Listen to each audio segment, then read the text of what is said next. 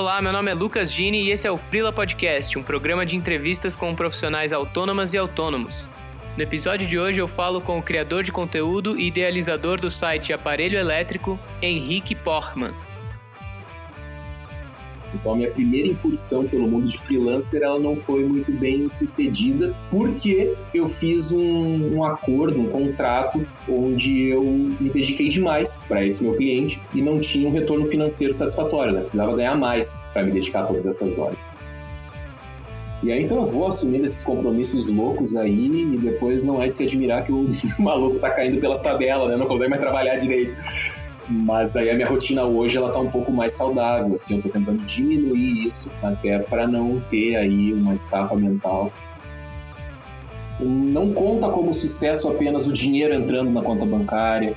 Não conta só como sucesso quando tu atingiu 10 mil likes no Instagram, porque tu tem coisinha lá de levantar o link, né?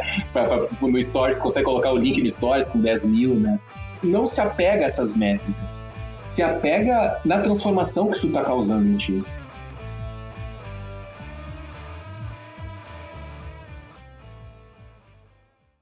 E aí, Henrique?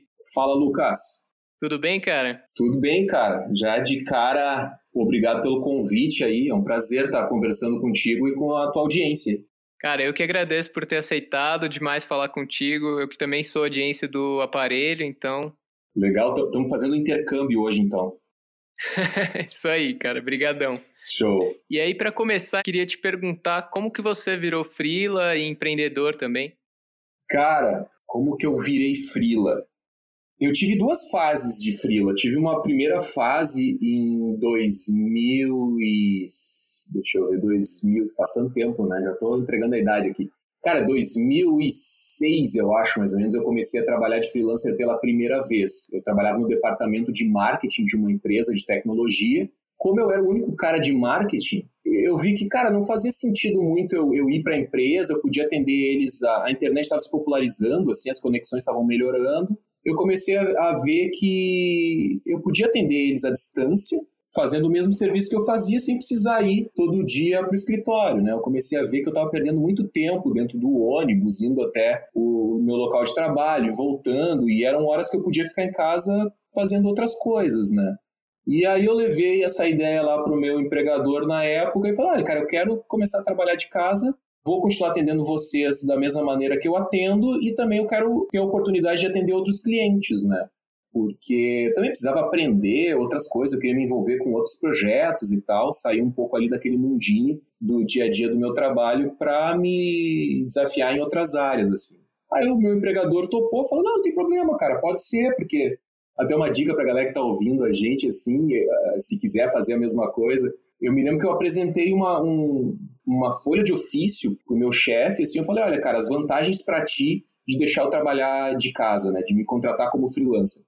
Aí eu coloquei lá assim, vai reduzir o teu gasto de energia, porque é um computador a menos na rede, uma sala a menos, né? Vai, vai ter uma sala vaga, porque eu tinha uma sala só para mim, né? Tu pode botar outras pessoas lá na vaga, lá na, na, na, sala essa que vai ficar vaga, tu pode redistribuir, fazer uma organização diferente dos funcionários e tal, se for o caso e não vai ter custo com alimentação e tal, né? Com uma pessoa menos para comer na empresa, lá no refeitório, na hora do almoço, que todo mundo almoçava junto e tal. Lá tinha almoço, tinha café da manhã, com muita frequência tinha janta também, o pessoal ficava lá e jantava todo mundo junto.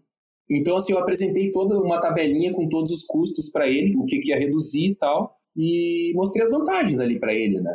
E aí ele, não, tudo bem, cara, eu sei que tu trabalha, tu é responsável, né? Ele confiava em mim, eu sempre cumpria os prazos, e ele viu que não ia ter problema. E aí eu comecei a trabalhar de freelancer assim, fui trabalhar pela primeira vez. Só que aí eu sempre conto pra galera que foi um acordo que foi, foi mal feito da minha parte. Eu acabei cedendo demais as minhas horas para eles e acabou não dando muito certo, não consegui pegar outros clientes. Eu acabei ficando monopolizado, assim, eu só trabalhava para eles não tinha tempo hábil para ir atrás de outros clientes e tal, e acabou não dando muito certo, assim, fiquei sobrecarregado mesmo trabalhando de casa. Aí acabou que aquelas horas que eu tinha né, economizado de transporte, eu acabei tendo que trabalhar para eles e tal, né.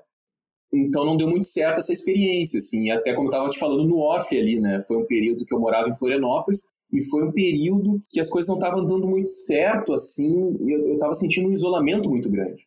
Então, eu, eu decidi sair de Florianópolis, vir para Porto Alegre e aí voltar a trabalhar em agência. Então, a minha primeira incursão pelo mundo de freelancer ela não foi muito bem sucedida, porque eu fiz um, um acordo, um contrato, onde eu me dediquei demais para esse meu cliente e não tinha um retorno financeiro satisfatório, né? precisava ganhar mais para me dedicar a todas essas horas. Então, foi um erro essa minha primeira eh, incursão pelo mundo de freelancer.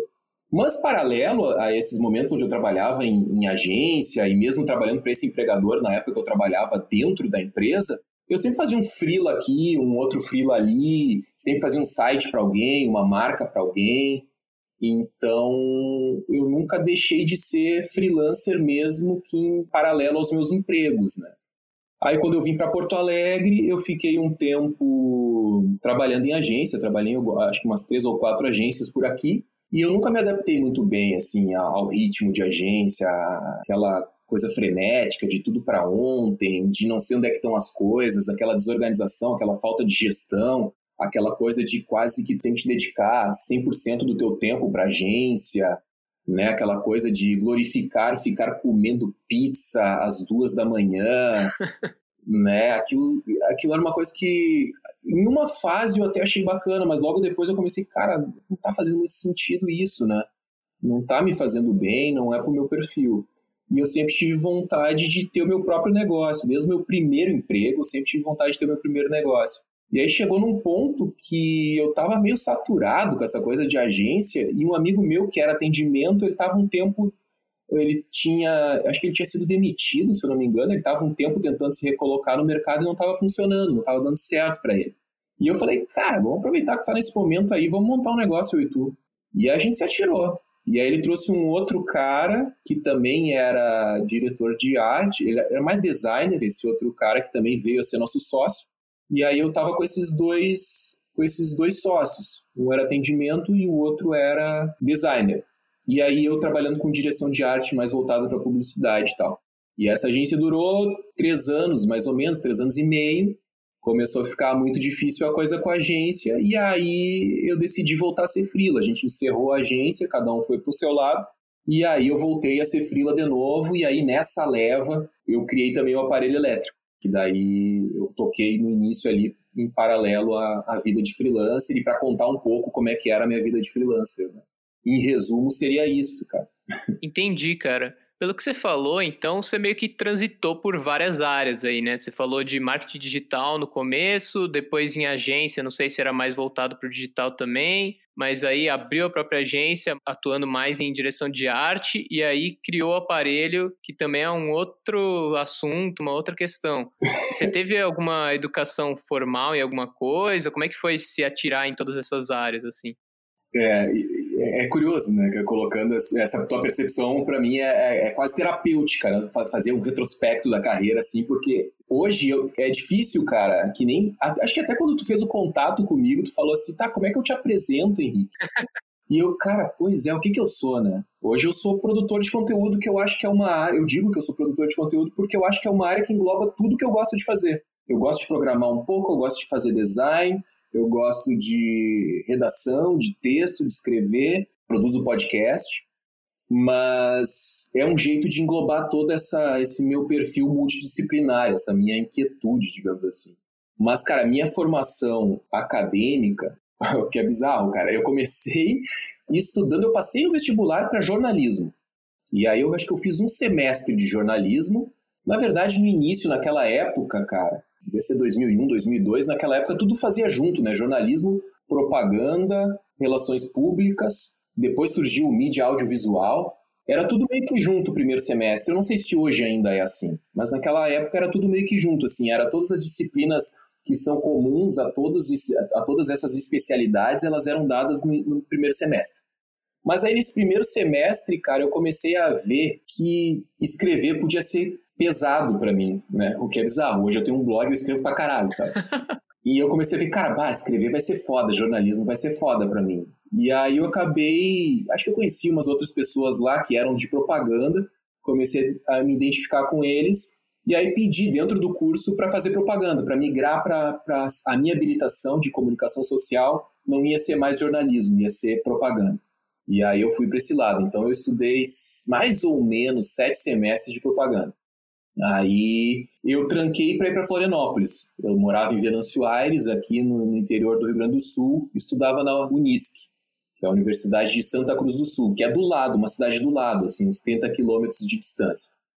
E eu tava meio cansado daquela vida no interior, assim, sempre queria ter a oportunidade de ir para uma cidade maior e tal. E tinha uns amigos meus que eu já tinha trabalhado com eles numa empresa do interior e agora eles estavam trabalhando numa empresa de Florianópolis. Tinham migrado para lá e eu sabia que eles estavam trabalhando nessa empresa. E aí eu fui para lá, tentei entrar na empresa, consegui entrar e fiquei por lá. E aí, por causa dessa mudança, eu tranquei a faculdade de publicidade. E aí lá eu fiquei acho que um ano parado, ou dois anos parado. E aí onde eu morava era muito difícil de tu fazer publicidade e propaganda. De tu fazer faculdade de forma geral. Porque era tudo muito longe as coisas, assim. E aí, aqui, naquele ano, cara, isso devia ser 2005, 2006, eu acho, por aí, começou a se falar em cursos à distância. Né? Era até uma coisa meio estranha tu dizer que tu fazia um curso à distância. Hoje a gente tem aí um monte de site, de plataforma que faz curso a dar com pau, todo mundo estuda pela internet, pelo celular, pelo tablet, está muito difundido. Mas naquela época era muito estranho, assim, era... Eu me lembro que eu até senti uma certa vergonhinha de dizer que eu fazia um curso à distância. Mas era minha... aí eu acabei me formando nesse curso que é Web Design e Programação pela Unisul. Aí eram dois anos e meio, é um curso técnico, né? Eu sou tão tecnólogo em web design e programação. Essa que é a minha, minha principal formação, digamos assim, que eu fui até o final de fato, assim. Então, essa que é a minha formação acadêmica, cara. Entendi. E ainda hoje você atua com essa formação? Eu faço de tudo um pouco, cara. Tipo, o próprio blog exige muito web design, né? Que hoje já nem se chama mais de web design. É uma coisa que, que tu fala web design no Brasil, tu, tu soa como tiozão, né? Hoje se fala UX, UI, né? Hoje isso foi se dividindo em várias outras disciplinas, né? E na faculdade eu acabei aprendendo a programar, ou eu estudei, né? Java, velho, que é uma linguagem de programação muito foda, assim, muito complexa, sabe? Tem que compilar, que é, cara, é uma doideira, assim.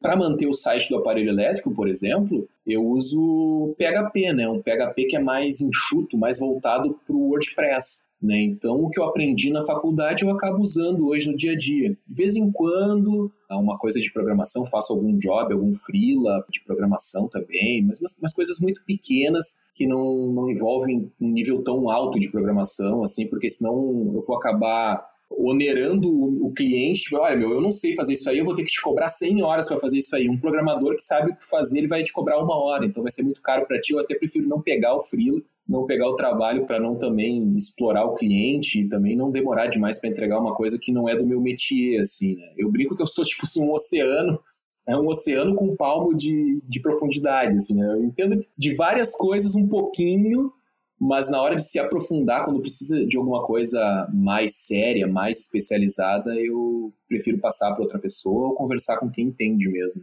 E aí, cara, nessas várias etapas, como é que foi a relação com clientes para você conseguir clientes? Porque primeiro você falou que já fazia alguns freelas enquanto estava no escritório fixo, e aí como que surgiu isso? Depois você abriu agência e tinha que conseguir os clientes para agência.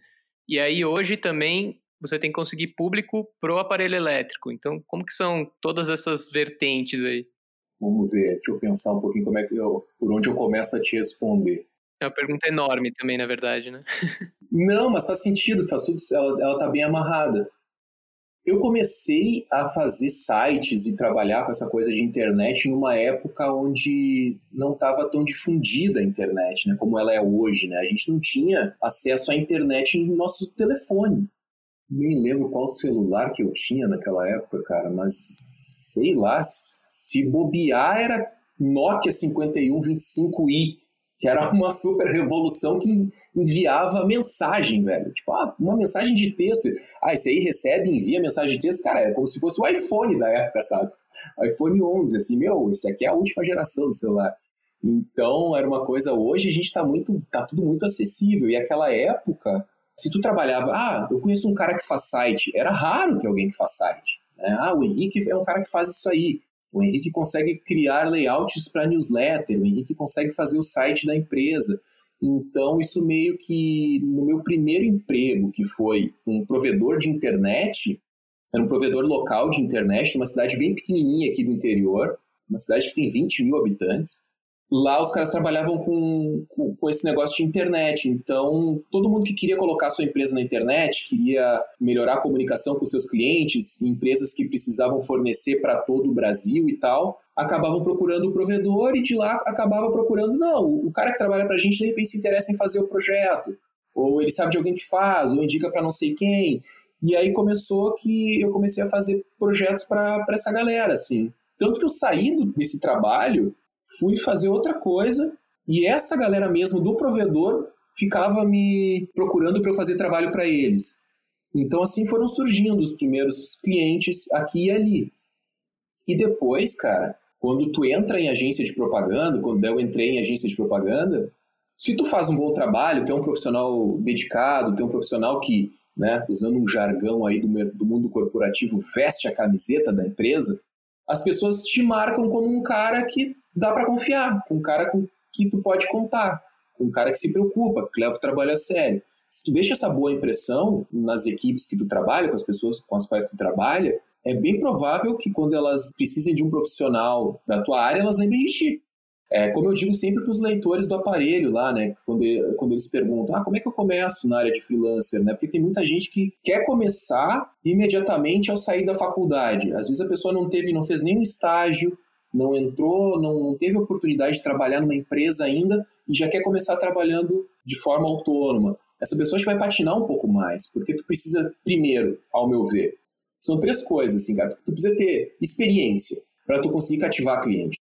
E depois tu precisa ter um portfólio que comprove essa experiência. E para melhorar isso, para aumentar as chances de ser indicado e de tu conseguir captar clientes, tu tem que ter uma boa rede de, de networking trabalhar em agências, né, circular o mercado aí, trabalhar em agências, hoje startups pode trabalhar ou uh, alguma coisa ou alguma outra empresa em um ramo que tu tem interesse, isso vai te ajudar a receber indicações. E se tu não receber indicações, tu tendo experiência, portfólio e networking, tu pode tu mesmo fazer uma captação ativa de clientes. Tipo, ah, sabe que aquele teu amigo que trabalhou naquela agência um ano atrás está trabalhando naquela empresa de eventos e tu tem interesse em atender aquele evento lá, uns eventos que eles fazem. Então, olha, eu, eu trabalhei com fulano tal tempo, em tal época, meu portfólio é esse aqui, ele já me conhece, então tu já vai conseguindo, juntando esse pacote de atributos aí, já é mais fácil de tu captar clientes. E foi mais ou menos isso aí que foi acontecendo comigo, cara. Eu fui desenvolvendo meu portfólio, desenvolvendo a minha experiência, desenvolvi meu portfólio e fui criando uma rede de networking. E aí isso aí foi mantendo as indicações ativas, elas vinham com frequência. E eu também não, não só esperava as indicações. Eu, ah, eu sempre fui muito do partido de tipo, tem um cliente que tu quer tra trabalhar, vai atrás dele. Mostra para ele que tu quer trabalhar com ele, né?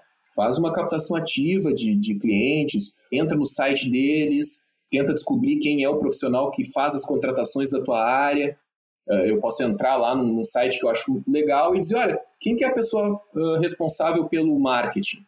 Entrar em contato no formulário de contato do site, ou mandar um e-mail lá para o geral.empresax.com e pede o contato do marketing. Ah, quem que é o responsável pelas contratações no marketing? E aí as pessoas geralmente respondem, às vezes não respondem, ah, não, é fulana de tal, ou por que tu quer saber? Não, é que eu quero apresentar o meu trabalho, meu portfólio é esse, não sei o que, posso falar com ela, não posso. E assim tu vai estreitando e vai indo atrás dos clientes que tu te interessa, né? É, inclusive o que você falou desse mercado de publicidade e tal, pelo menos no mercado aqui de São Paulo, cara, roda muito. Então, se você conhece algumas pessoas, em um ano, dois anos, todas aquelas pessoas estão em outras empresas e estão levando contato também. É, exatamente, é uma coisa que vai se disseminando muito rápido, né? Por isso que é importante a gente, quando está trabalhando em empresa, está iniciando a nossa jornada como profissional criativo, é sempre tentar fazer o possível para deixar uma marca boa ali no ambiente, né? ser legal com os colegas, mostrar um trabalho de qualidade. E o profissional de, de, de, agência de comunicação, a galera da área de, de, comunicação no geral, assim, né? Tipo jornalismo, redação, programador, designer, diretor de arte, é muito fácil de se relacionar, né? Todo mundo gosta das mesmas coisas, tem, tem muitas afinidades, né? Então é fácil de tu criar relações duradouras, né? Tem que se dedicar um pouco, prestar atenção nisso, porque se tu já está agora, no, tá no mercado de trabalho agora, e está pensando que na frente tu vai querer abrir uma agência, tu vai querer ter o teu próprio negócio, tu vai querer daqui a pouco ter uma empresa que forneça serviços para essas pessoas, é, é uma conexão que tu cria para a vida, cara. É uma conexão que tu cria para a vida. Vale a pena pensar a respeito disso, assim, sempre fazer o possível para deixar uma marquinha de ser um bom profissional na cabeça das pessoas. Né? Sim, pode crer. E como que foi o começo do aparelho, cara, para você começar a conquistar um público e também variar os produtos, começar a ter podcast, começar a ter posts sobre assuntos diferentes? Como é que foi essa empreitada aí? O aparelho começou depois de um tempo que eu já estava trabalhando como freelancer, eu acho que, que um ou dois anos, depois que eu saí dessa empresa com o meu amigo, dessa empresa que a gente teve juntos, né? Eu, a gente encerrou as atividades e eu fui trabalhar como freelancer. E aí era uma época que tava essas plataformas de freelancer bombando muito e tava muita muita desinformação a respeito desse mundo estava rolando nas redes sociais, estava muita briga, muita gente apavorada que fazia uma marca por 50 reais e tipo umas coisas assim, né, rolando. E eu comecei a ver, cara, mas que bizarro, isso aqui tá muito estranho, né? Porque a pessoa não vai conseguir se sustentar praticando esses preços. Como é que funciona isso, né? E aí eu comecei a. Eu sempre quis ter site, eu sempre, desde a época da faculdade, eu tinha blog com os meus amigos de colegas de aula e tal, sempre gostei muito dessa, dessa área, assim, sempre queria ter um projeto que fosse duradouro para entender as fases do projeto, aplicar melhorias nele. Queria ter uma coisa assim. E aí, nessa época que eu terminei a empresa lá e voltei a ser freelancer, eu pensei, pô, agora eu vou, vou ter um blog também para botar em prática as coisas que eu aprendo e para ter um para ter contato com o projeto a longo prazo, para também usar como laboratório para os meus projetos como freelancer, né? Para ter mais uh, insumos para defender ideias para os clientes e tal. Tipo, não, isso aqui eu aplico no meu blog porque tal e tal funciona desse jeito, funcionou, apliquei no meu blog, funcionou. Então, vai, pode funcionar para ti também. Então, isso faz falta, assim, tu tem um conhecimento empírico das coisas que tu faz, né? Porque em agência a gente acaba fazendo um projeto, o projeto foi pro ar, tu já tá fazendo outro projeto, aquele lá tu não acompanha, tu não sabe quais são as métricas dele, se deu certo, se não deu, né? É muito uma esteira de produção, né? Pô, o projetinho saiu da fábrica, tá entregue na mão do cliente, tu nunca mais vê aquele projeto. Tu não sabe se o design que tu fez funcionou, se as pessoas estão clicando no lugar certo, se a programação não está deixando o site muito pesado, né? Isso tu acaba perdendo, né, no dia a dia, na, na pauleira ali da produção de projetos como freelancer mesmo. E aí eu comecei a ver, comecei a juntar esses cenários, assim, olha, de repente eu vou, vou criar um blog para essa galera que é, que é freelancer, para trazer um pouco da minha experiência para entrar nesse diálogo aí que está rolando nas redes sociais e trazer alguma informação de um conhecimento mais de quem está dentro e de quem já está há algum tempo vivendo isso, né? Porque eu já tinha tido aquela minha experiência lá em Florianópolis, trabalhando como freelancer, depois voltei para agência, depois tive meu própria minha própria empresa, minha própria que a gente chamava tipo um mini escritório de um escritório de comunicação pequeno e depois freelancer de novo. Então tinha bastante experiência e, e tinha uma visão para compartilhar e tentar ajudar nessa desinformação que estava sendo disseminada ali, né? nessa percepção que as pessoas estavam soltando nas redes ali de que a coisa era muito equivocada, assim. E aí o aparelho entrou nessa história, assim. E antes de eu lançar o aparelho, eu estudei muito sobre marketing de conteúdo e como fazer para o blog não naufragar de novo. Eu não queria que o blog fosse como os meus outros projetos da época de faculdade, que a gente começava com todo o gás e daí seis meses depois ninguém mais fazia aquilo, não dava continuidade porque ah, não tem ninguém acessando, não tem ninguém comentando, não tem ninguém participando disso aqui, né? Tu fica escrevendo para ninguém né? É uma coisa meio desestimulante, assim. Então eu sabia que eu precisava estudar como gerar tráfego para o projeto. E uma das ideias de gerar tráfego para o projeto que estava sendo bastante disseminado naquela época, isso em 2014, era a questão de, de tu criar um e-book. Porque daí tu consegue dar o e-book para a pessoa, a pessoa se cadastra, ela entra na tua newsletter e tu, tu dá um conteúdo valioso para ela. Então, uma das maneiras de eu gerar tráfego para aparelho foi isso, isso que deu certo, assim. Foi porque eu tinha feito um e-book e até hoje, cara, ele é um e-book breve, mas ele responde muito bem várias questões que são pertinentes a quem quer começar na carreira de freelancer.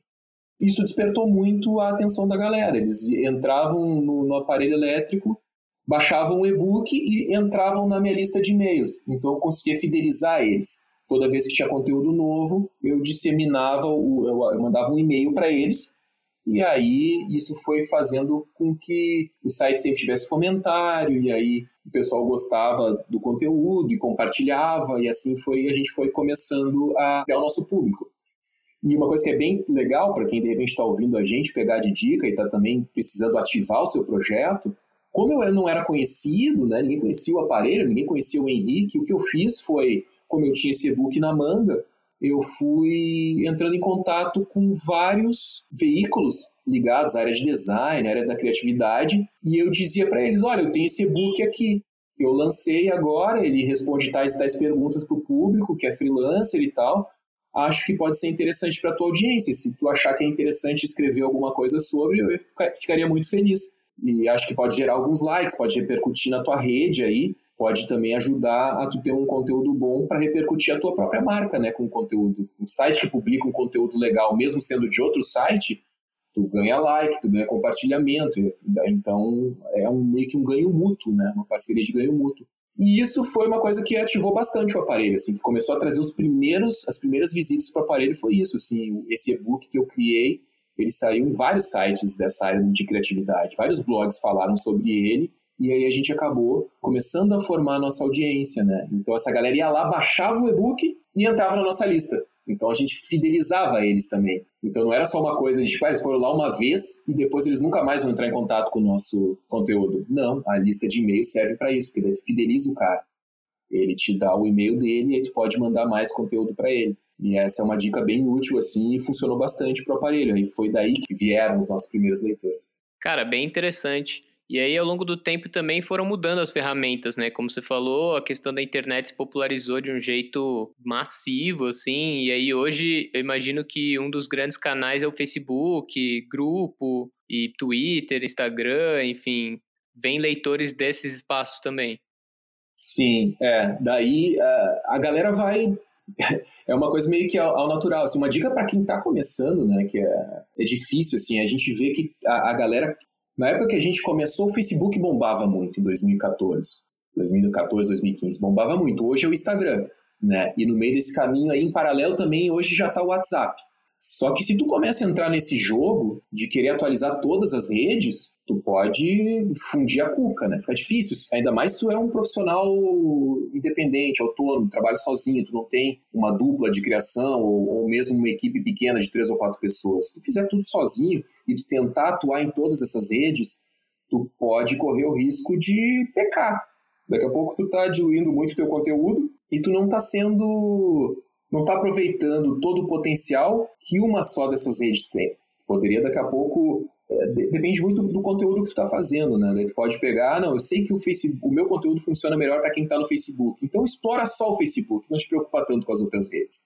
Mas assim, na nossa trajetória do aparelho, se as pessoas começam a pedir, ah, vocês não têm perfil no Instagram? Ah, eu queria acompanhar vocês no Instagram, por que vocês não estão no Instagram? Aí a gente vai lá e abre um perfil no Instagram. Ah, pô, seria legal se tivesse um grupo no, no Facebook para os apoiadores, não sei o quê. Tá, vamos fazer um grupo nos, apoiadores também. Aí tem a, tem a fanpage do aparelho no Facebook, tem o grupo no Facebook, tem o Instagram, Cara, até Pinterest a gente tem, eu atualizava bastante o Pinterest. Agora, mais recentemente, começaram a cobrar, pô, por que vocês não têm uma presença mais ativa no LinkedIn? Comecei a atualizar meu perfil no LinkedIn lá também com os posts do aparelho e também tem uma página do aparelho no, no LinkedIn. Cara, eu comecei a ficar louco atualizando tudo isso, assim, porque é uma doideira. E, e é bizarro, assim, a, a, dica que eu dou é, tipo assim, escolha o canal, né? É uma coisa até que eu tô revendo no aparelho agora. Qual que é o nosso canal mais importante? Esse canal é o que eu vou me dedicar 100%. Os outros talvez eu faça, mas não tem como eu dar a mesma atenção. É entender o que, que é o que dá retorno, o que funciona melhor e fazer ali. E essas redes foram se desenvolvendo. O Facebook se desenvolvia muito, assim. Eu gostava de promover muitos debates no Facebook, fazendo perguntas com texto puro, né? Eu vejo que a galera se preocupa muito em fazer um JPEG bonito, né? Um PNG legal, com uma arte bacana, com uma frase inspiradora para publicar nas redes sociais. O nosso Facebook foi crescendo bastante com simples pergunta em texto que eu fazia, sabe? Tipo, ah, você acha melhor ser especialista ou generalista? A galera gostava de engajar com isso, assim, e sempre usando muito por mais que aparelho elétrico seja uma marca, né, tem um viés mais corporativo, é uma marca, né, não é Henrique Portman, designer, né, não é o meu nome, não carrega o meu nome, é uma marca. As pessoas começaram a ver que quando eu botava um texto puro ali, eu falava meio que num tom bem pessoal. Começaram a ver que é o Henrique que está ali, né? Então começaram a se aproximar mais. O Facebook funcionou bastante, assim, durante bastante tempo para gente. Hoje eu vejo que o Instagram bomba bastante. O Instagram, ali, os stories, a galera me cobra até de eu fazer um melhores amigos ali do Instagram. Porque é o que está bombando, né? É o que está funcionando hoje em dia. Essas coisas vão, elas vão evoluindo e a gente tem que saber, de acordo com o nosso perfil, o que, que é legal e o que, que não é, né? Por exemplo, eu faço muito pouco stories mostrando o meu rosto, essas coisas, cara. Eu não me vejo como influencer, por exemplo, né? Eu não tenho esse negócio meio, ah, vou fazer um vlog, tô saindo de casa. Então, pessoal, tô eu aqui com o Taco, meu cachorro, tô levando ele para passear, eu tive um insight, vou falar para vocês assim, ó, cara, a parada é legal. Isso não é para mim. Eu não sou esse cara. E isso durante muito tempo foi difícil entender porque é meio que é um imperativo que está rolando por aí. As pessoas que ganham mais audiência, que ganham mais destaque, estão fazendo isso. E aí tu meio que tu se sente meio que, cara, eu preciso fazer isso, porque senão eu vou ficar para trás. E, cara, eu não sei se tu vai ficar para trás ou simplesmente tu vai crescer, mas tu vai crescer num ritmo diferente. E tu vai crescer de um jeito verdadeiro, né? Se tu tiver alinhado com o teu perfil de pessoa, se tu souber quem tu é, saber se tu agir de acordo com a tua verdade, eu acho que tu está preservando a longevidade do teu projeto e tu está tá agindo de acordo com aquilo que tu acredita. Não tem que acho que se preocupar tanto com o número, né? Isso aí é uma coisa que a gente se perde bastante. Não sei se eu divaguei demais, cara. Me segura aí, Lucas. Não vou embora, velho. não, não, cara, acho que faz todo sentido essa dica de, de selecionar bem, porque realmente, se você tem um projeto e você for divulgar em todas as redes e pensar onde todo mundo está, cara, todo mundo está em toda parte, não tem como você ter tempo suficiente para atualizar tudo e você acaba ficando mais tempo divulgando do que fazendo conteúdo para ser divulgado, né? É, exato, né? E, e, e, divulgar o conteúdo, ele também é importante, né? Só que tu tem que saber às vezes a gente perde muito tempo produzindo só o conteúdo e tipo assim, ah, publiquei lá e ninguém viu, né? Ninguém leu meu artigo, ninguém ouviu meu podcast. Talvez o mesmo esforço que tu tem produzindo o negócio também tem que divulgar ele. A divulgação ela é importante, não é só produzir, produzir, produzir, produzir, produzir. Tipo, outro dia eu tava conversando com um amigo, ele tava falando de uma amiga dele, assim, não, porque o projeto dela, cara, porra, ela tá lançando um texto por dia lá, o que ela tá fazendo nesse projeto é realmente incrível, não sei o que, não sei o que lá, porque realmente, assim, ó, cara, de tirar o chapéu para ela e tal. E eu falei pra ele, tá, mas tem alguém lendo os textos dela? Vale a pena ela publicar um texto por dia se não tem ninguém lendo? A gente valoriza muito isso, né, da produção, de, de botar para fora. Não, eu, eu pari esse conteúdo, né, porque produtor independente é mais ou menos essa sensação, né, tu pare o conteúdo, é difícil, cara se tu faz com esmero, se tu faz um negócio com dedicação total, assim, é, é praticamente isso, é um parto. Pô, o conteúdo, dei luz para isso aqui. E então, ele, até por isso, ele merece uma dedicação forte de, de divulgação, para ele não morrer na praia. E, e o conteúdo que está gerando, ele, o papel dele é ser lido, o papel desse conteúdo é ser consumido, ele foi posto no mundo para isso. Né? A menos que tu esteja fazendo conteúdo como uma terapia, né? Eu tenho um amigo também que ele, ele, ele escreve e o blog dele praticamente não tem visitas. E eu falo para ele, cara, por que, que tu não divulga? Ah, cara, eu gosto de escrever. Para ele é um hobby, é uma terapia. Ok, tudo bem também. É, é uma outra vertente de pensamento. Mas agora, se, se o teu conteúdo tem um papel, digamos assim, social, ele tem uma solução que tu quer prover para as pessoas através desse conteúdo, tu também tem a obrigação de parir ele, mas tu tem a obrigação de divulgar ele também, né? Uma obrigação aqui entre aspas, né? Porque obrigado é pau de arrasto, né? o pessoal costuma dizer aqui no sul. mas é legal que tu também te preocupe com a divulgação. Mas aí para linkar com a gente, o que a gente estava dizendo, é legal que tu saiba onde, quais são as redes que vão absorver esse conteúdo melhor, uh, onde vale a pena divulgar tu tem que tentar alinhar qual é o teu conteúdo com onde que está esse público, onde, em qual dessas redes sociais que hoje a gente tem disponíveis, onde que o pessoal vai estar tá mais propenso a consumir esse conteúdo, onde que está o meu público-alvo. Então vai lá e te dedica para botar todos os teus esforços nessa rede para fazer que as pessoas descubram o teu conteúdo lá. Vai ser mais fácil dele chegar nas pessoas, né? Em vez de ficar queimando a mão, ah, eu fiz um podcast, eu vou divulgar no Pinterest. Será que no Pinterest as pessoas querem ouvir um podcast? Não sei. A pouco, se fosse uma imagem, seria mais relevante. Uma imagem que inspire as pessoas, uma imagem do look do dia. Isso faz sentido no Pinterest. Daqui a pouco um podcast pode não surtir o efeito esperado por lá, né? Sim, faz todo sentido. E até essa questão do equilíbrio do tempo para criar e o tempo para divulgar, queria já entrando um pouco no jeito que você trabalha, no seu dia a dia, como que você faz para dividir esse tempo, assim? Cara, eu sou meio neurótico com esse negócio de tempo, assim. Eu até, que eu te falei antes, né, em off, assim, eu acho que até um pouco dessa minha neurose com o tempo, de controlar, pode ter contribuído para aquela sensação de estafa que eu tava meses atrás, assim. Porque eu comecei a usar o Trello. A minha rotina é meio controlada dessa maneira, assim. Eu, eu li aquele livro, o Scrum, que é um método ágil, né? Ele é bem, esse método ele é bem difundido no meio da programação. Times de programação, equipes de programadores usam bastante esse método, o Scrum. E eu gostei bastante dele. E aí eu pensei, pô, mas eu posso daqui a pouco, eu trabalho sozinho, eu posso trazer ele para o meu dia a dia. E aí eu uni esse método do Scrum ao Trello, que basicamente é assim, cara. Tem ali algumas colunas. A primeira coluna da esquerda é um backlog, que, tipo, toda ideia, toda atividade que em algum momento eu vou ter que fazer, em algum momento eu vou ter que executar ela, vai para o backlog. Do lado do backlog tem a fazer. Do lado do a fazer tem fazendo. Do lado do fazendo tem a coluna aguardando. E do lado da coluna aguardando tem concluído. Então as tarefas elas vão percorrendo essas colunas, né? Quando eu sei que começou a semana, as tarefas que eu vou fazer eu retiro do backlog e coloco no a fazer. Então, durante a semana, essas tarefas vão trafegando, elas saem do a fazer, vão para o fazendo, depois elas vão para o concluído, ou se eu não conseguir concluir sozinho, ela, elas dependem de outra pessoa, elas vão para aguardando, e assim eu vou fazendo. Esse é o método de organização que eu uso.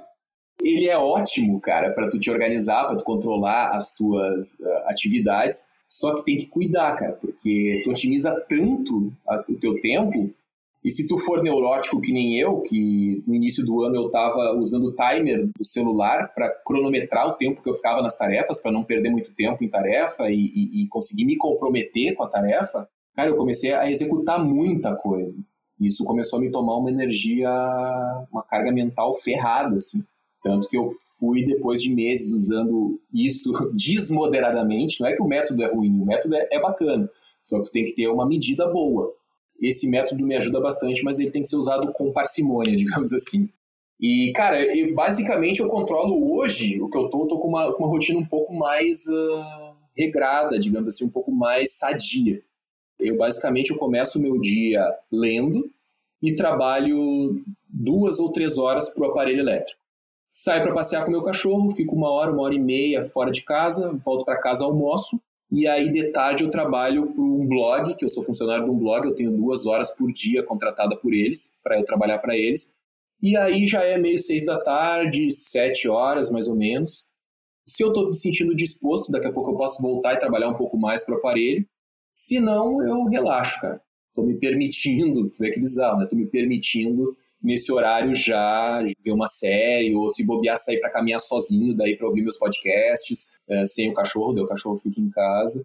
A minha rotina ela tá mais dividida assim. Mas antes era uma pauleira, cara. Eu acordava tipo sete da manhã e eu ia até as nove da noite, nove, nove e meia, para conseguir entregar as promessas que eu tinha lá pro, pros ouvintes do aparelho elétrico, né? Que tinha a questão de entregar podcast toda semana. Então na sexta-feira o podcast saía para o público em geral e na quarta-feira de noite era uma promessa que eu tinha para eles. Não, quem é apoiador, na quarta-feira tu já recebe o episódio. Então tu tem dois dias para ouvir antes. E aí então eu vou assumindo esses compromissos loucos aí e depois não é de se admirar que o maluco tá caindo pelas tabelas, né? Não consegue mais trabalhar direito.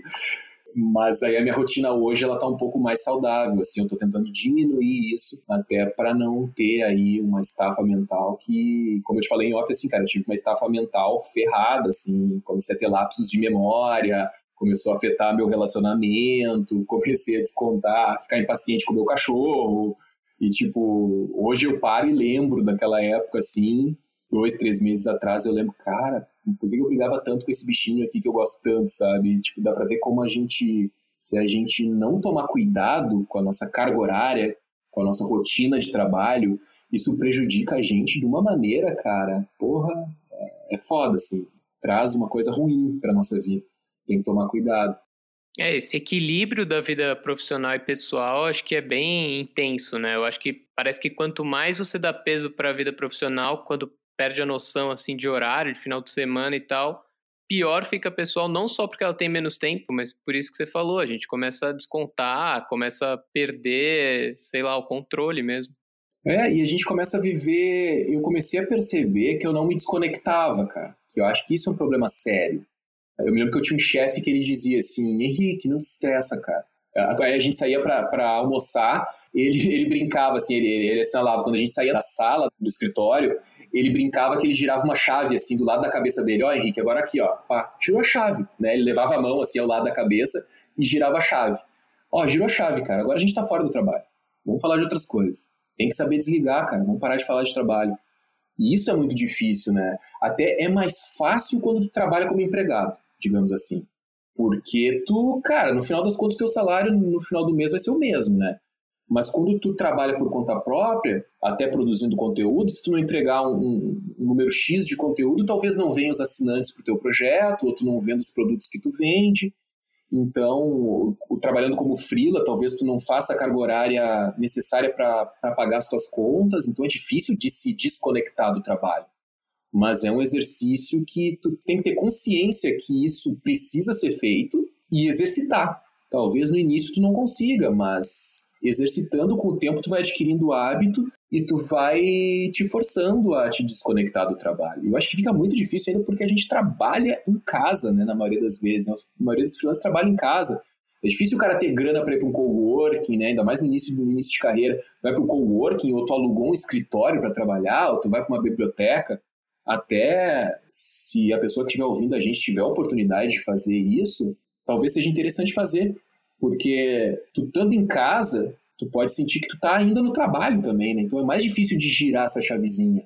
Mas saber que precisa fazer isso, acho que é a grande sacada da coisa, assim. Tem que fazer e se permite fazer. Paciência, cara. Não adianta se matar trabalhando e daqui a pouco ir para o hospital, daqui a pouco ter um burnout, daqui a pouco ter que ficar meses parado porque fundiu a cuca. Porque não consegue. Chega um momento que tu usa tanto a tua cabeça que é como se fosse um. É, a sensação que eu tinha nessa época que eu estava na beira da exaustão é como se eu fosse um carro com, engatado na primeira marcha, com o acelerador lá no fundo, fazendo um barulho enorme, mas não tem a segunda marcha para tu engatar, sabe? Tu já tá no máximo da velocidade e não tem muito o que fazer, assim. Então, é, é tirar um pouco o pé do acelerador e ir com calma para poder continuar indo. Eu acho que isso é importante, para ter longevidade no teu projeto, né? não, não consumir energia demais em um curto período de tempo. É, acho importante essa questão também do espaço físico que você falou, né? Às vezes o deslocamento geográfico ajuda, mas não está disponível para todo mundo, porque gera um gasto a mais mas às vezes só de separar o ambiente em casa mesmo já ajuda, né? Trabalhar na mesa que você vai jantar pode ser um problema porque você pode jantar trabalhando ou fazer tudo trabalhando e acaba entrando nesse ciclo aí que você falou de não desconectar nunca, né? É, exato, cara. É, se o cara puder ter um espaço separado na casa, um cantinho ali, ah, não, esse aqui é o meu cantinho, na sala mesmo, isso aqui é a minha mesa de trabalho. Aqui é onde eu trabalho. Quando eu estou sentado aqui, eu estou trabalhando. Se eu estou fora desse ambiente ou, ou, ou sentado distante dele, ok. Isso ajuda, né? É, só que, ah, cara, por exemplo, a minha situação aqui, o meu computador é no meu quarto, velho. Sabe? Aqui do meu lado tá a cama. Então é difícil assim se desconectar. Mas eu já sou um pouco mais macaco velho. Acho que a própria idade vai trazendo isso pra gente, essa maturidade do tipo de, opa, tá, meu, agora, né, vamos se ajudar, vamos se permitir a não pensar em trabalho, a não falar de trabalho. Pô, é difícil, cara. Eu vejo com a minha namorada, por exemplo, cara. Volta e meia a gente tá falando de alguma coisa, ela tá falando de outra coisa, eu vejo que eu toda hora tô falando de trabalho com ela. E aí eu penso, cara, eu tenho que parar de falar de trabalho com ela, ou pelo menos falar menos, né? Como a gente fica sozinho em casa e, e trabalhando muito tempo, o trabalho acaba contaminando as nossas conversas também, né? E acho que conseguir domar isso é meio caminho aí para ter uma relação mais saudável com o trabalho e conseguir equilibrar. Mas sim, essa dica que tu falou do, do espaço de trabalho fechado ali, que seja dividido, é, é sensacional. Isso aí é, é o ideal. Se puder dividir, show de bola. Entrando um pouco na questão de grana, desde o começo lá quando você saiu da agência e começou a ter os freelas, começou a ter só os freelas, depois abriu a sua empresa e aí com o aparelho também, como é que foi monetizar o aparelho e abrir mão de ter um salário para viver com essa inconstância? É, eu já não tinha um salário há bastante tempo, né, quando eu fui trabalhar de freela assim, de como autônomo, né? Como eu vinha de uma fase onde eu estava trabalhando no escritório de comunicação que eu tinha aberto com meus outros sócios, já era inconstante, né? E lá era mais difícil porque a gente ainda tinha, digamos assim, um quarto sócio que era a sala, que era o escritório, não era remota. A coisa não era remoto. A gente, inclusive, achava estranho isso de ser remoto, assim. No nos primeiros meses dessa empresa, foi no meu JK. Era nós três trabalhando no, no JK que eu morava na época, assim.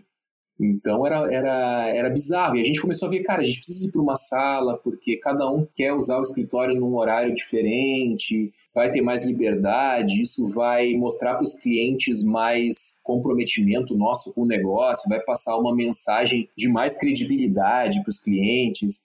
E, cara, isso tudo. Essa última parte de credibilidade para os clientes é, acho que hoje em dia tanto faz como tanto fez. Acho que o cliente está cada vez mais eles estão se importando menos se tu tem uma sede física ou não. Eles querem que tu entregue o trabalho, né? independente de onde tu trabalha. Querem que tu entregue o trabalho. E a gente naquela época achava que valia a pena assim, ter uma sede. Então a sede era, era o quarto, quarto sócio aí dessa brincadeira. Então era difícil, cara, ter uma grana satisfatória. Tinha meses que tinha no final do mês, tinha meses que não tinha. Tinha que ficar pedalando, cheque especial, cartão de crédito, tinha que ficar sobrevivendo. E quando eu fui para minha vida de freelancer, foi bom porque eu não tinha que dividir o dinheiro com os meus outros sócios e não tinha sede. E alguns dos clientes vieram para mim. Tanto no início eu não queria pegar os clientes porque eu achava injusto com eles, cara. Assim, pô, mas agora eu vou trabalhar de freelancer, os clientes estão me procurando, eu vou atender e eles ficaram sem, sem cliente, né? Isso não é muito justo, né? Eu no início até meio que me esquivava de pegar os mesmos clientes, assim, porque não considerava muito justo. Mas aí, lá pelas tantas, eu acabei atendendo um ou outro cliente da agência e também os contatos meus já estavam rolando. Eu, felizmente, já estava com bastantes contatos por aí e a coisa começou a fluir. Então, a minha fase como freelancer, ela meio que foi um upgrade, né? Não foi um downgrade, como normalmente acontece, né? Tipo, ah, tô no meu emprego, o salário é fixo, vou fazer freelancer, a renda vai ficar variável. No meu caso, não, ajudou bastante, assim. Me aliviou um pouco. Daí, a questão das finanças foi, foi meio por aí, assim. Fui conseguindo me equilibrar. E monetizar o aparelho, cara, foi uma coisa que aconteceu meio que de supetão, assim. Porque eu tive que meio que criar um produto para pagar os custos do MailChimp. Porque o MailChimp cresceu demais e ficou caro, eu não estava esperando, né? Como eu tinha essa estratégia de criar o e-book, as pessoas iam lá cadastrar o seu e-mail para gerar a lista. Eu já pagava o MailChimp porque o MailChimp naquela época ele não dava o recurso de e-mails automáticos. Então eu era obrigado a pagar o meu chip. Toda vez que alguém fazia o download do e-book, deixava o seu e-mail, a pessoa recebia no e-mail dela o link do e-book. Esse e-mail enviado automático, para tu ter acesso a ele, tu precisava pagar o meu chip. E aí, cara, logo a galera começou a, a, se cadastrar e a lista cresceu muito rápido. E o meu chip ele cobra por, uh, pelo tamanho da tua lista. Então, se tu tem 2 mil e-mails é um valor, 5 mil é outro, 7.500 é outro, 10 mil é outro, né? Cara, eu acho que teve uma época que eu tinha 13 mil e-mails na lista. Hoje isso, eu, eu fiz uma limpa lá e tal, caiu para 3, 3 mil agora, mais ou menos. E, cara, pago em dólar, sabe? Então, era 2014 e a coisa, a Dilma, acho que recente entrado, começou a dar uns problemas na economia, o dólar começou a disparar, velho, começou a ficar caro o negócio, né? Então, na vida de freelancer, renda variável, cara, tinha que dar um, um, jeito de conseguir criar algum produto, alguma coisa, monetizar o projeto, porque senão eu ia parar de servir aquele conteúdo para a galera. E por mais que fosse um, um, projeto que eu sempre tive ambição de monetizar ele, conseguir viver dele, uh, eu nunca vi ele como um hobby simplesmente ou como um passatempo. Eu sempre quis que fosse um projeto que se pagasse e eu conseguisse tirar o meu sustento dele. Isso desde o início sempre foi assim. Só que eu não esperava que seria tão rápido que eu precisasse de dinheiro. Porque eu não ia ter como, cara, manter o site no ar com a lista crescendo tão rápido quanto ela estava crescendo. E eu também pensei que não seria justo, porque o conteúdo estava sendo tão procurado E a galera tava elogiando tanto o conteúdo do e-book, principalmente, que eu pensei, cara, eu preciso continuar gerando esse conteúdo, provendo isso para as pessoas. Né? É melhor que exista esse conteúdo do que não exista. E aí a solução que eu encontrei foi reunir todos os meus documentos num pack que eu chamei de Freelancer Docbox. Então, nesse pack, trocando em miúdos, era um arquivo .rar, que lá dentro tinha uma planilha de fluxo de caixa, tinha contrato de trabalho, modelo de contrato de trabalho, tinha uma planilha para tu calcular o teu valor de hora de trabalho, um arquivo PDF para tu conseguir imprimir ele e criar a tua pauta semanal. Então ali tinha uma série de documentos que eu usava no meu dia a dia, que eu reuni todos eles nesse packzinho e comecei a comercializar que era o freelancer Docbox. E aí eu comecei a ter dinheiro para conseguir pagar o meu Stimp mais tranquilamente, né? Para dar um respiro ali, né? Porque se eu tivesse que tirar dinheiro da minha vida de freelancer para sustentar o blog, seria bem difícil, assim. Era possível que eu tivesse que encerrar o blog por causa do custo, né? E aí isso ajudou, cara. Isso, esse produto vendeu bastante, assim, tinha bastante apelo com a galera e era uma solução bem interessante para eles e dava bastante retorno financeiro, assim não era um negócio do tipo, ah, vou largar tudo agora e vou viver só disso, não, não, não era bem nesse, nesse esquema, assim, mas ele ajudava a manter o blog de pé. E aí logo depois eu criei o Freelancer Fullfolio, que era um template voltado para freelancers, para o site de freelancer, né, para WordPress.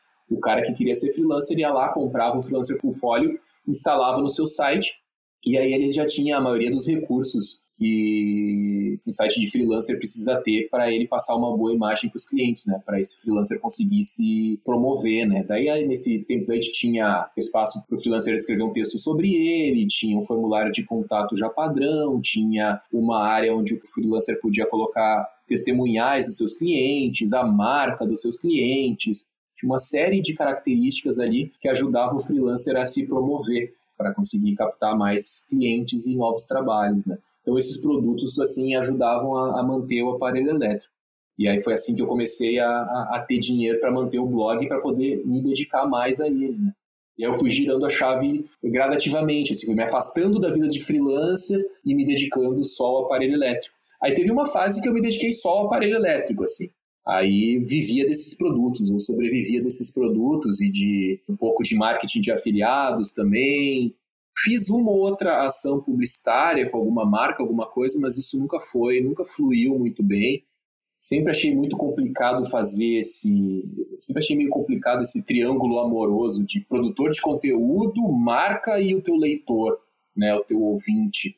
Tipo, como é que eu vou agradar todas essas pessoas? Eu preciso me agradar produzindo conteúdo, eu preciso que o ouvinte veja valor no conteúdo que eu estou produzindo, né? o leitor veja valor naquilo, e a marca não pode ficar ofendida, eu não posso tocar num ponto onde é frágil o, produto ou serviço que aquela marca oferece para não fragilizar minha parceria com eles, né? Então, eu nunca procurei muito esse negócio de, de, de monetizar através de publicidade de marca, porque eu sempre achei difícil manter esse triângulo amoroso. Eu sempre acho que é muito mais fácil tu criar um produto para o teu público, ou tu criar um serviço para o teu público, porque o papo é reto é entre o produtor e o consumidor daquele conteúdo. Não tem uma outra via ali. Me parece que é mais saudável essa relação e é uma maneira mais legal de atuar, porque ela é mais enxuta, né? Como é que tu vai te desdobrar aqui, né? Volta e meia tem amigo que me diz assim, Henrique, vamos fazer uma parceria aí, vamos produzir um projeto para apresentar para tal marca eu fico pensando, cara, eu vou fazer um projeto para apresentar para uma marca e eu posso chegar lá e a marca não querer o projeto e eu gastei, sei lá, 30 horas fazendo o projeto. Ah, tudo bem, eu posso apresentar para outra marca, mas eu fico pensando, cara, com 30 horas eu posso fazer um conteúdo do caralho para os meus leitores lá, para deixar para os assinantes terem acesso a esse conteúdo. Me parece que é mais é um, um tiro mais certo que tu dá é um atalho que tu tem, digamos assim, é uma relação mais saudável e mais assertiva né, de fazer dinheiro, né? Não, tu reduz os riscos. E eu vejo que o produtor de conteúdo existe esse vício, né? De, ah, não, eu preciso de marca para anunciar, marca, marca, marca, muito dependente de marca. E não é que não seja legal trabalhar com marca, eu acho que é legal, é bacana, te dá, inclusive, você consegue anunciar marcas legais, inclusive, isso constrói a tua identidade. Isso muda a percepção do teu projeto se tu está anunciando marcas boas. Só que ao mesmo tempo pode ser cansativo se tu é uma pessoa só. Aí tu é uma pessoa só que tem que produzir o conteúdo, tu tem que te relacionar com a tua audiência e tu tem que ainda ser o cara que corre atrás de anunciante e tal. É difícil, é complicado fazer esse meio de campo. É bem complicado. E aí, cara, você falou de algumas frentes aí do aparelho e hoje eu acredito que você não seja solo, né, nessa produção de conteúdo e também comentou de vários momentos em que você teve que criar um novo produto para que fosse possível monetizar ou para dar um gás no público, sempre foi através de adicionar coisas. E aí eu queria saber se você tem algum plano para o futuro, assim, seja de curto ou longo prazo, para o aparelho, para sua carreira como freelancer, atuar em mais áreas, menos áreas, focar mais em alguma coisa? Hoje eu me vejo muito mais como um produtor de conteúdo do que como um freelancer, né? Trabalho mais na produção de conteúdo e é isso que eu cada vez mais vejo que eu me encontro nessa área, que eu consigo acomodar esse meu perfil multidisciplinar, né? Eu vejo que é, é um ramo onde eu consigo dar vazão à minha inquietude, né? Digamos assim. Então a tendência é cada vez dar mais ênfase, dar mais espaço para o aparelho elétrico na minha vida, na minha rotina, para que ele vá crescendo. E hoje eu trabalho muito pouco de freelancer. É, é, bem pouco mesmo, cara. Eu não lembro quando foi a última vez que eu fiz um projeto freela. Ultimamente, teve dois, duas pessoas que me procuraram por indicação de um amigo que trabalhou comigo também, né? que nem a gente estava falando anteriormente, de ativar a nossa rede, de deixar sempre uma imagem positiva para os nossos colegas de trabalho. Teve um ex-colega de trabalho meu que, há umas duas semanas atrás, indicou dois amigos dele para eu fazer um projeto. Dois projetos seria, no caso, né? E até eu fiquei me sentindo um pouco culpado porque eu neguei os projetos. Eu vi, cara, vai ser um projeto que vai. Ok, vai vir uma grana, dá para usar essa grana, né? Dinheiro nunca é demais. A gente sempre tem onde colocar essa grana só que eu vi que eu ia me afastar do aparelho. E aí eu penso, eu, eu faço muito essa lógica, tipo, cara, eu vou trabalhar todo esse tempo para esse cliente, eu posso nesse tempo mesmo, eu posso criar um conteúdo que fica para os meus assinantes lá, né, que também vai me, me dar remuneração. Então, não, cada vez mais eu estou deixando o freelancer de lado para focar no aparelho elétrico. Eu só não trabalho uh, em tempo integral no aparelho porque ele ainda não dá o dinheiro que precisa dar. Uma coisa que eu fazia muito errado no aparelho era já sair usando o dinheiro que ele dava. E ele é um projeto que está tá na sua fase inicial ainda, por mais que, cara, primeiro de novembro a gente faz cinco anos, mas ele ainda está na sua fase inicial, ele está engatinhando ainda, ele não atingiu a maturidade. É fase de teste ainda. Assim, agora cada vez mais eu vejo que a gente está ficando mais maduro e está indo para um caminho mais saudável e que tem uma luz no, no fim do túnel, assim. Então, ele precisa se desenvolver mesmo mais como projeto, ele precisa ter mais receita para me dar essa liberdade de parar com, com outros, uh, de me dedicar a outras fontes de receita, né? Como o emprego que eu tenho ali de duas horas diária para um blog de tecnologia que eu trabalho. Então, hoje sou eu, né? Tu falou a questão da equipe ali, hoje sou eu que trabalho e tem a Giovana, que é a jornalista contratada também. Ela é contratada para fazer matérias jornalísticas para gente ela faz uma matéria a cada duas semanas agora. A gente está revendo a participação dela para ver como que a gente pode colocar o trabalho dela de uma maneira que seja interessante para nossa audiência e que não seja desgastante nem para mim nem para ela, porque a gente estava vindo de uma trajetória onde a gente estava fazendo uma notícia diária no estilo hard news, né? Ah, a Apple lançou não sei o que, ah, vamos fazer uma, uma notícia hoje rápido e já publicar hoje, vamos não sei o que. E, cara, a gente começou a ver que a gente estava queimando muita energia nisso e que não estava dando o efeito que a gente queria.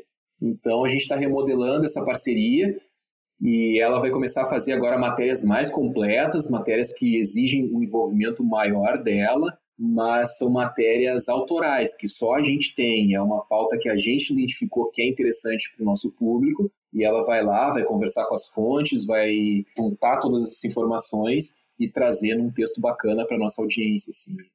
Mas basicamente a equipe é eu e ela. Essa é a nossa equipe, assim, ainda bastante enxuta, mas a esperança é de que conseguir, à medida que a gente traz mais receita, a gente consegue ampliar a equipe, né? Legal, cara. Demais isso que você falou também já é um pouco da questão estratégica que você tinha falado antes, né? Escolher como abordar, onde está o seu público, isso que você falou das matérias já tem muito a ver também. Exatamente, cara. E tu tem que saber medir as coisas também, né? A gente, eu comecei a ver, cara, legal, as matérias repercutiam que a gente fazia essas matérias no estilo hard news ali, de tipo que as matérias de todo dia, né? Aconteceu tal coisa hoje, ah, então publica hoje uma coisa. Às vezes tu escreve às pressas, tu procura uma imagem que não é tão legal para ilustrar aquilo, aquilo não repercute na rede social porque o assunto do momento era outro, as pessoas estavam prestando atenção em outra coisa. E aí tu queimou uma puta de uma energia que não deu retorno. É curioso isso, cara, porque tu começa a tentar avaliar essas coisas, a medir o desempenho disso, de quanto de retorno está trazendo, não está, está engajando, está fidelizando os ouvintes, eles estão interessados nisso ou não estão. Tu começa a ver, às vezes, nas redes sociais, as pessoas curtiram pra caralho aquela matéria. Ali nas redes, no Instagram curtiram um monte, no Facebook curtiram um monte. Tu vai ver lá no site, no Analytics do site, ninguém leu, cara. Um número muito menor de, do número de curtidas foi o número de acesso daquele, daquele post, daquela notícia. Então, cara, ok, as pessoas estão gostando. Então, daqui a pouco a gente mantém essa discussão nas redes, porque as pessoas. É um assunto que motiva elas a dar like, mas não motiva elas a saírem da rede. Então, talvez o assunto não seja forte o suficiente. Então, daqui a pouco vale mais a pena gastar mais tempo selecionando uma pauta interessante do que tentando competir com outros veículos muito grandes aí que têm uma equipe muito maior e fazem isso com muito mais agilidade do que a gente, né? É uma série de fatores aí que vale a pena analisar para não ficar queimando cartucho, que nem a amiga do, do, meu amigo que eu falei antes, que ficava produzindo um texto por dia, mas ninguém estava lendo. Né? Então, esse conteúdo está deixando de cumprir o papel dele. Né? Vale a pena avaliar essas coisas. Demais, belas dicas, cara. E aí queria te perguntar se você tem alguma história marcante aí da sua trajetória antes como freela e agora como criador de conteúdo, já há alguns anos. Se teve alguma história que foi um puta aprendizado, alguma coisa que mudou muito para você, o jeito que você enxerga essa vida? Cara, eu acho que toda a jornada tá sendo um puta aprendizado, assim uma história pontual, assim, é difícil, cara. Mas eu acho que. Eu sou um cara que eu, eu reflito muito. Eu reflito, acho que em excesso, assim, né? Eu fiz cinco anos de terapia e me ajudou muito a, a, encontrar respostas, mas ao mesmo tempo me implantou muitas dúvidas na cabeça a respeito de muitas coisas. Eu sempre fui muito de refletir, de pensar, eu sempre gostei de ficar, ter o meu momento sozinho, né? Que nem eu falei para ti em off que semana passada eu fiz dois testes para descobrir se eu era introvertido e os dois testes da internet, né, que são super confiáveis, eu brinco, os dois testes disseram que eu era introvertido, né? Então, eu acho, eu acho que no fundo eu sou mesmo. Eu tenho essa coisa da introversão, da introspecção, por mais que eu seja esse cara falante aqui que eu tenho que me segurar para não falar demais, né? Mas eu gosto desse, dessa reflexão. Então, de tudo, eu sempre acabo tirando algum aprendizado. nosso podcast hoje, eu vou levar algum aprendizado comigo, vou refletir depois. Eu sempre fico refletindo, ah, para aquilo que aconteceu, mas por que eu respondi desse jeito? Ah, mas o Lucas falou tal coisa, pô, interessante que ele falou, não tinha pensado nisso. Então é difícil pontuar uma história. Eu acho que a jornada toda ela é um puta do aprendizado. Isso eu acho que é uma coisa que é legal de deixar para a audiência também, que às vezes a gente quer resultado muito rápido né? Tipo assim, olha, eu peguei minha indenização do trabalho e vou apostar nesse projeto aqui, vou ser freelancer, vou criar um site, vou criar um podcast, vou criar um canal no YouTube, mas ele tem que virar em seis meses. Seis meses acabou o dinheiro. Aí, cara, as chances desse cara se frustrar são muitas, velho. Porque as coisas não acontecem assim. Cara, tem gente ok, tem, tem histórias que acontecem, que se viram, o teu plano de negócio está pronto, tu tem os contatos certos, não é que não vá acontecer, que, que é regra não acontecer. Pode acontecer, mas é, as chances são mínimas. As coisas demoram para acontecer para a maioria das pessoas. É, tem uma frase, cara, que é bem legal, que é assim, para segurar a ansiedade, né, digamos assim, e para tu não apressar as coisas. Tu tem que saber que tu não está correndo um sprint. Não está correndo uma corrida de 100 metros rasos. Está correndo uma maratona, cara. Então, faz as coisas com calma, porque no decorrer as coisas vão acontecendo. E saiba apreciar as coisas que estão acontecendo também e dar valor a isso. Uh, meio que assim, né? Te reclina na poltrona e aproveita a viagem, cara. Não conta como sucesso apenas o dinheiro entrando na conta bancária. Não conta só como sucesso quando tu atingiu 10 mil likes no Instagram, porque tu tem coisinha lá de levantar o link. Né?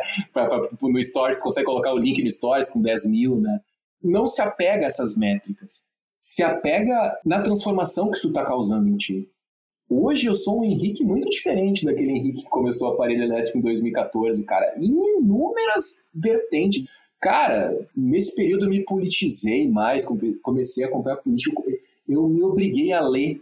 Quando tu tem um podcast, um veículo de produção de conteúdo, tu não pode falar groselha. E eu falei já tanta groselha, tem tanta coisa assim que eu evito passar por posts antigos para não encontrar aquele Henrique lá de 2014 e ver, cara, tu tava mal informado nessa época, né? Mas faz parte, é um aprendizado. É bacana também ver que o Henrique estava mal informado naquela época, ou deu alguma dica que não era tão legal assim, ou podia ter dado uma dica muito melhor, né? Porque a gente vê que houve crescimento, né? O pior seria se eu olhar para aqueles posts que eu escrevia cinco anos atrás e achar que eu tava né, o rei da colocada preta, porque significa que eu porra, não aprendi nada daquele período para cá. Né? Então, saber aproveitar a jornada e ver valor em pequenas coisas, em pequenas conquistas. Pô, o Lucas me chamar para vir pro podcast deles é uma conquista foda. Porra, e eu sou host no aparelho, né? Eu não tenho oportunidade de falar tanto quanto eu tô falando aqui. né? É uma coisa legal, é uma coisa que, pô, então o cara acha que eu tenho conteúdo, acha que eu tenho alguma coisa para passar. É massa isso, cara. E não é só o dinheiro na conta, não é só um milhão de likes ou a placa prateada do YouTube lá que chega quando tu atinge 100 mil inscritos. Não é só isso que conta. Isso também é legal, mas tem que conseguir ver valor na jornada toda, assim. Então é, mais ou menos isso, cara. Assim, não sei se de repente eu frustrei assim, a resposta, porque eu não, não tenho uma história assim, ah, um senhor de idade um dia estava no monte, ele tirou um biscoito para. Não, não, não tem, cara. É mais ou menos isso, assim. Eu acho que tudo é um aprendizado, assim, é num conjunto, porque nossa, cara, o que eu me desenvolvi falando com. aprendendo a lidar com as pessoas, vendo como as pessoas têm personalidades diferentes, como elas se motivam por coisas diferentes. Quanto de gente legal eu conheci nessa jornada, nessa, nesse caminho, nesses cinco anos de, de aparelho elétrico e vida freelancer também. É uma doideira, assim, cara. Não é, não é só estresse e pauleira, não. Tem muita coisa boa que vem, vem daí. Demais, cara. Pelo contrário, eu achei nada frustrante. Achei muito legal esse tipo de conclusão. Acho que é bom também a gente maneirar nas expectativas, né? e eu costumo perguntar por último, para finalizar, se você pudesse voltar no passado que dicas você daria para você mesmo sobre a vida de autônomo, de criador de conteúdo? E você acabou de já dar uma super dica, então se você tiver alguma outra para acrescentar, se não, tá feito.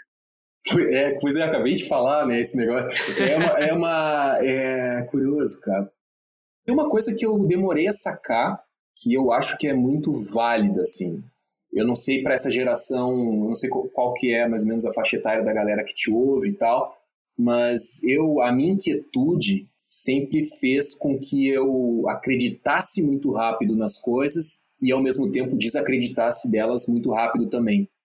Eu comecei a perceber que pessoas que permaneciam resilientes nas dificuldades e se mantinham, mantinham os seus projetos e mantinham os seus empregos e entendiam que ah, agora essa fase que a gente está passando é uma fase difícil, é uma fase turbulenta, mas depois a coisa vai acalmar e vai ficar melhor e as coisas melhoram, acreditar que as coisas melhoram. Eu sempre fui muito de uma maneira assim sensível. Porra, tá foda, eu tenho que virar a canoa para outro lado e ir em outra direção. Ah, ficou foda aqui também, eu tenho que ir para outra direção. Ficou foda aqui, eu vou para outra direção.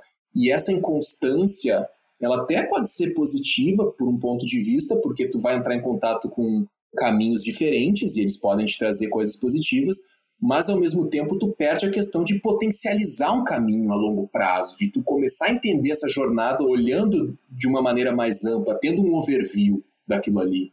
E, tipo assim, eu vejo pessoas que estão tri bem no, no, mercado de trabalho, assim, estão há 10 anos na empresa, atingiram um patamar muito bom, assim, tipo, tem amigos que estão empregados há muito tempo, assim, há, há, oito anos, esses dias um amigo, não, 11 anos um amigo meu fez de empresa, Cara, para mim isso é inadmissível, assim, tipo, é, é, é inimaginável, não inadmissível. Isso depende do perfil da pessoa, mas inimaginável para o meu perfil. Eu fico, cara, 11 anos dentro de uma empresa, não me imagino fazendo isso.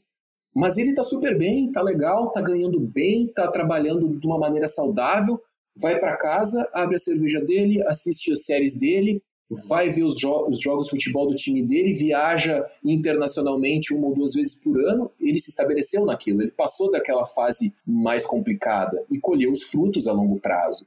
Então, esse negócio do longo prazo acho que é importante. Saber que, meu, não, tá difícil, mas eu preciso insistir um pouco mais.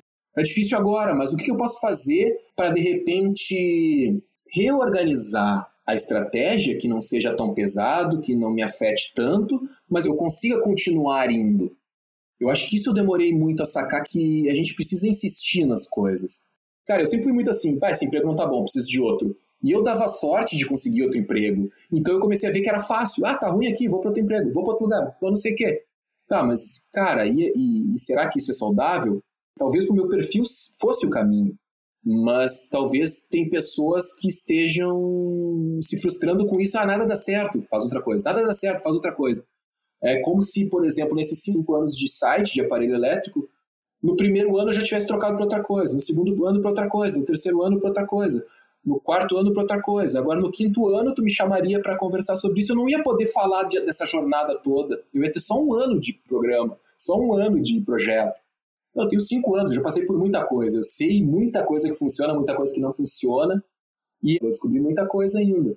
Mas a questão de insistir e não ser tão imediatista, que eu acho que acontece muito com a galera, talvez agora eu cheguei no ponto da questão do que eu estou tentando dizer, é não ficar tão clamando pela ansiedade. Por exemplo, cara, tomara que tu não tenha indicado alguma coisa disso no podcast, eu vou, vou me queimar contigo com a tua audiência. Mas, por exemplo, aplicativos de resumo de livro, sabe?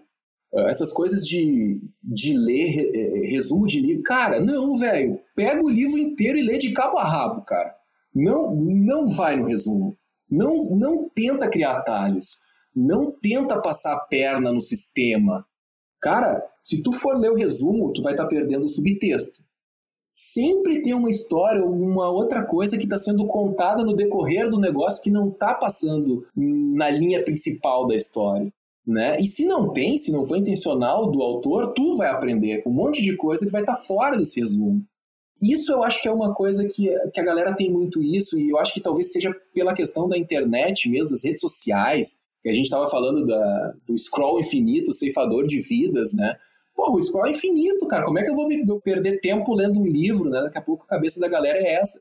Pô, tem um monte de coisa rolando na minha timeline que eu não consigo nem chegar no fundo. Eu não vou ler o livro e essa ansiedade despertada pelas redes sociais não vai permitir que esse sujeito leia um livro até o final, porque ele vai estar muito frenético. Ele vai estar num ritmo muito louco na, na cabeça dele. Mas, assim, esse é o ponto. Segurar a ansiedade, tentar domar o, o imediatismo. E a, e a gente está correndo uma maratona, não é um sprint. Acho que é por aí, cara. Demais, cara, demais. Faz todo sentido. Não gosto de aplicativos, nem sabia, para ser bem sincero, que tem aplicativos de resumo também. Olha aí, agora, agora fiz um desserviço agora, então. Não, cara, pelo amor de Deus, vou nem chegar perto. Ai, que bom, cara. É, eu acho que é um desserviço mesmo, cara. Acho que é, para resumir é, é isso, assim, porque as pessoas estão cada vez mais superficiais e isso, e, e, claro que eles vêm com uma premissa boa, né, esses aplicativos. Tipo assim, não, tu vai ganhar tempo, tu ganhar tempo. Mas, cara, a gente tem que ganhar tempo em coisas que não merecem o nosso tempo. Tem coisas que merecem o nosso tempo. E ler um livro do início ao fim, cara, merece o nosso tempo. Ver um filme do início ao fim merece o nosso tempo. Daqui a pouco a galera só quer ver série que dura 20 minutos, porque não tem mais a habilidade de conseguir se focar num filme por duas horas. Né? A gente perde de exercitar isso né? Eu acho que é bem danoso para a gente como sociedade, assim. Faz todo sentido. Pô, Henrique, demais conversar contigo, cara. Te agradeço de novo por ter aceitado o convite, por ter falado um pouco da sua visão sobre o trabalho, a construção do aparelho elétrico e tudo mais. Pô, cara, eu, eu que agradeço a oportunidade aí, né? A, a, tua audiência e tua. Pô, esse cara gosta de falar, né? Eu me empolgo falando e se eu não me controlar, eu passo por cima. Eu tô acostumado a ser o host, né? Não tô acostumado a ser o, o entrevistado, digamos assim. Mas foi muito legal, consegui falar bastante coisa. Espero que tenha dado algum insight valioso para tua audiência e que tenha valido a pena esse nosso papo aqui, cara, porque para mim foi muito legal, assim, é bacana a gente botar para fora as coisas, nossos pensamentos, porque a gente tem a oportunidade de, de certa maneira, reorganizar eles na cabeça também, né? A fala tem, tem essa, essa questão bacana, assim, né? Com certeza, cara. Fico feliz que você tenha sido convidado aqui dessa vez. Te agradeço de novo então e a gente se fala, Henrique. Um abração, cara. Valeu, Lucas. Um abraço, cara.